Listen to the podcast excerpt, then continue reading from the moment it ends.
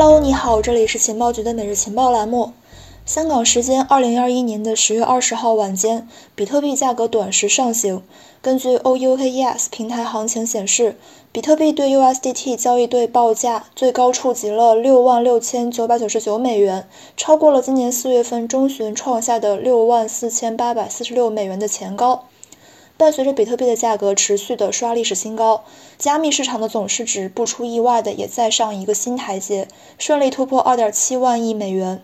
根据 CoinJekyll 的数据统计，截至撰稿时刻，也就是二十二号，加密市值总市值最高达到了二点七六万亿美元，直逼三万亿美元关口。而就在本月的一号，这个数值才仅仅从之前的下行趋势之中恢复到了两万亿美元的水平，在不到一个月的时间里面，涨幅超过了百分之三十八。不过，虽然最近加密市场的总市值规模再创新高，但是呢，从加密社区讨论度来看，似乎并没有出现二零一七到一八年上一轮牛市顶峰时期总市值问鼎八千亿美元，或者是今年上半年第一次突破两万亿美元时的一个场面。其中的原因呢，一方面在于加密行业经过多年的前行发展，DeFi、NFT 等等具有重要变革意义的新的范式呢，正在逐步的落地生根，并且初步的获得一些成果。实际应用层面的极大进步呢，使这个市场的关注点正在由虚向实。另一方面，近期从美国的 SEC 传来的比特币期货 ETF 接连获批的消息，更是很大调动了投资者的情绪，以及后续对比特币现货 ETF 的期待。所以，对这次加密市场总市值的突破呢，投资者们并没有很多的关注，也是在情理之中的。不过，如果要剥离当前市场中过多的情绪因素，来重新审视市场的发展阶段，最为可靠的信息呢，其实还是链上所呈现的客观数据。所以呢，在本节目中，我们依然会以各项关键的数据来为线索，尽可能为各位呈现出一个真实的概况。首先，我们来看比特币。在开头，我们提到了比特币近期价格一度逼近了六点七万美元，同时比特币的市值也冲到了一点二五万亿的历史新高水平，占据了加密市场总市值的百分之四十六点三的份额，依旧是稳居头把交椅的位置。比特币作为整一个市场的定心丸，它的价值当然不止于此。不管是其价格的上扬也好，还是总市值的攀升也好，背后的推力呢，都可以去归结为投资者们共识的提高。具体到数据层面，就是这个持币地址数的变化。根据 OKLink 数据，当前比特币链上总地址数呢已经超过了8.89亿个。作为对比，全球目前总人口共计75.8亿，粗略计算，比特币的链上地址数呢已经占到了全球总人口的11.7%。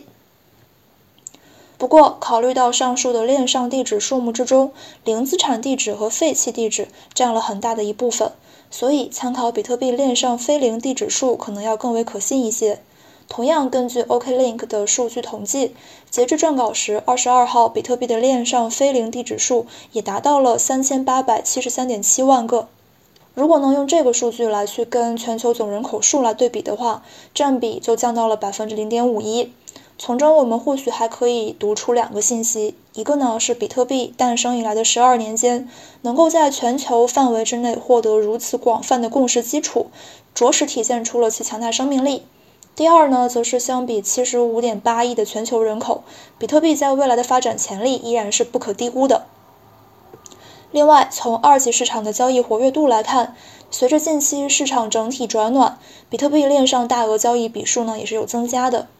进入九月中旬以后，比特币链上大额交易笔数出现了比较明显的增长态势，日最高交易笔数从之前的一百笔上下快速涨到了三百笔以上，甚至出现了多日超过六百笔的交易记录。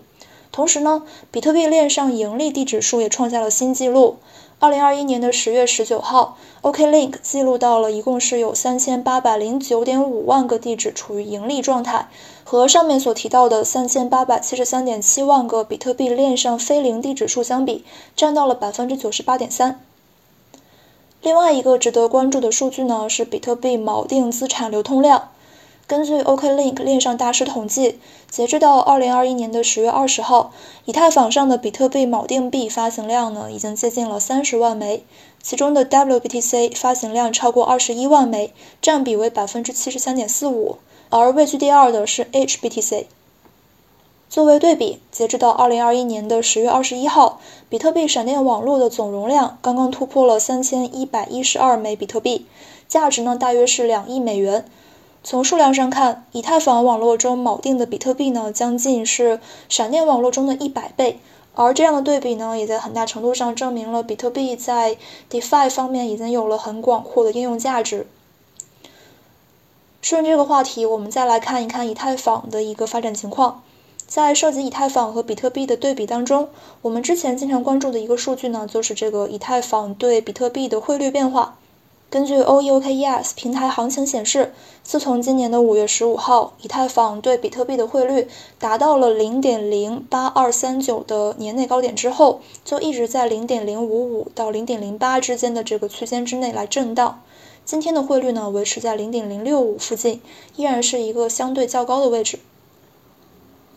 类似的，从以太坊的市值变化来看。截至二零二一年的十月二十二号，其市值规模恢复到了四千九百零九亿美元，占到了加密市场总市值的百分之十九，已经成功超越了摩根大通，位列全球资产排名第十四的位置。既然是关注以太坊生态，那么自然要将重点放在 DeFi 之上。在上一周的节目，DeFi 全网 TVL 创下新高，如何把握 DeFi 2.0时代的投资机会？我们关注到了 DeFi 全网总锁仓价值 TVL 刷新记录的消息。那么在以太坊网络上，DeFi 发展如何呢？从数据中不难发现，近期基于以太坊网络的 DeFi 智能合约总锁仓量同样是创下了新高，达到了一千三百五十七点六亿美元，占到了 DeFi 全网总锁仓价值的百分之八十四左右。其中去中心化交易所的锁仓价值超过了五十一点六亿美元，Uniswap 以二十九点一亿美元位居首位，而 SushiSwap 位列第二。先进明星去中心化衍生品交易平台 DYDX 以八千九百八十万美元的锁仓量暂居第三十五位，在抵押借贷领域依然是呈现出火热场面，存款总量达到了六百八十五点三亿美元，创历史新高，借款总量呢大约是两百二十八点一亿美元，占到了存款量的百分之三十三点九，处于一个比较健康的水平区间。另外需要提及的是，在 DeFi 迅猛发展的一年多的时间里面，不断暴露出的这个资金利用率低下，以及高峰时期交易速度慢、手续费高昂、社区治理规则不完善等等的一些问题呢，在近期也出现了很多解决方案。随着 DeFi 的发展不断的深入，DeFi 2.0的概念呢，也在悄然的兴起。更多致力于链接真实世界，实现真正意义上的社区治理结构，提供更高的资金利用率，以及将这个风险平滑或者是转移的智能协议，有望助推 DeFi 走向一个更好的时期。而在这样的过程之中呢，第三季度大放异彩的 NFT 很有可能会在这一轮的沉寂期之后，以一种重新定义链上价值归属的角色再次出现，而不仅仅只是停留在简单的跨界或者是 GameFi 之中。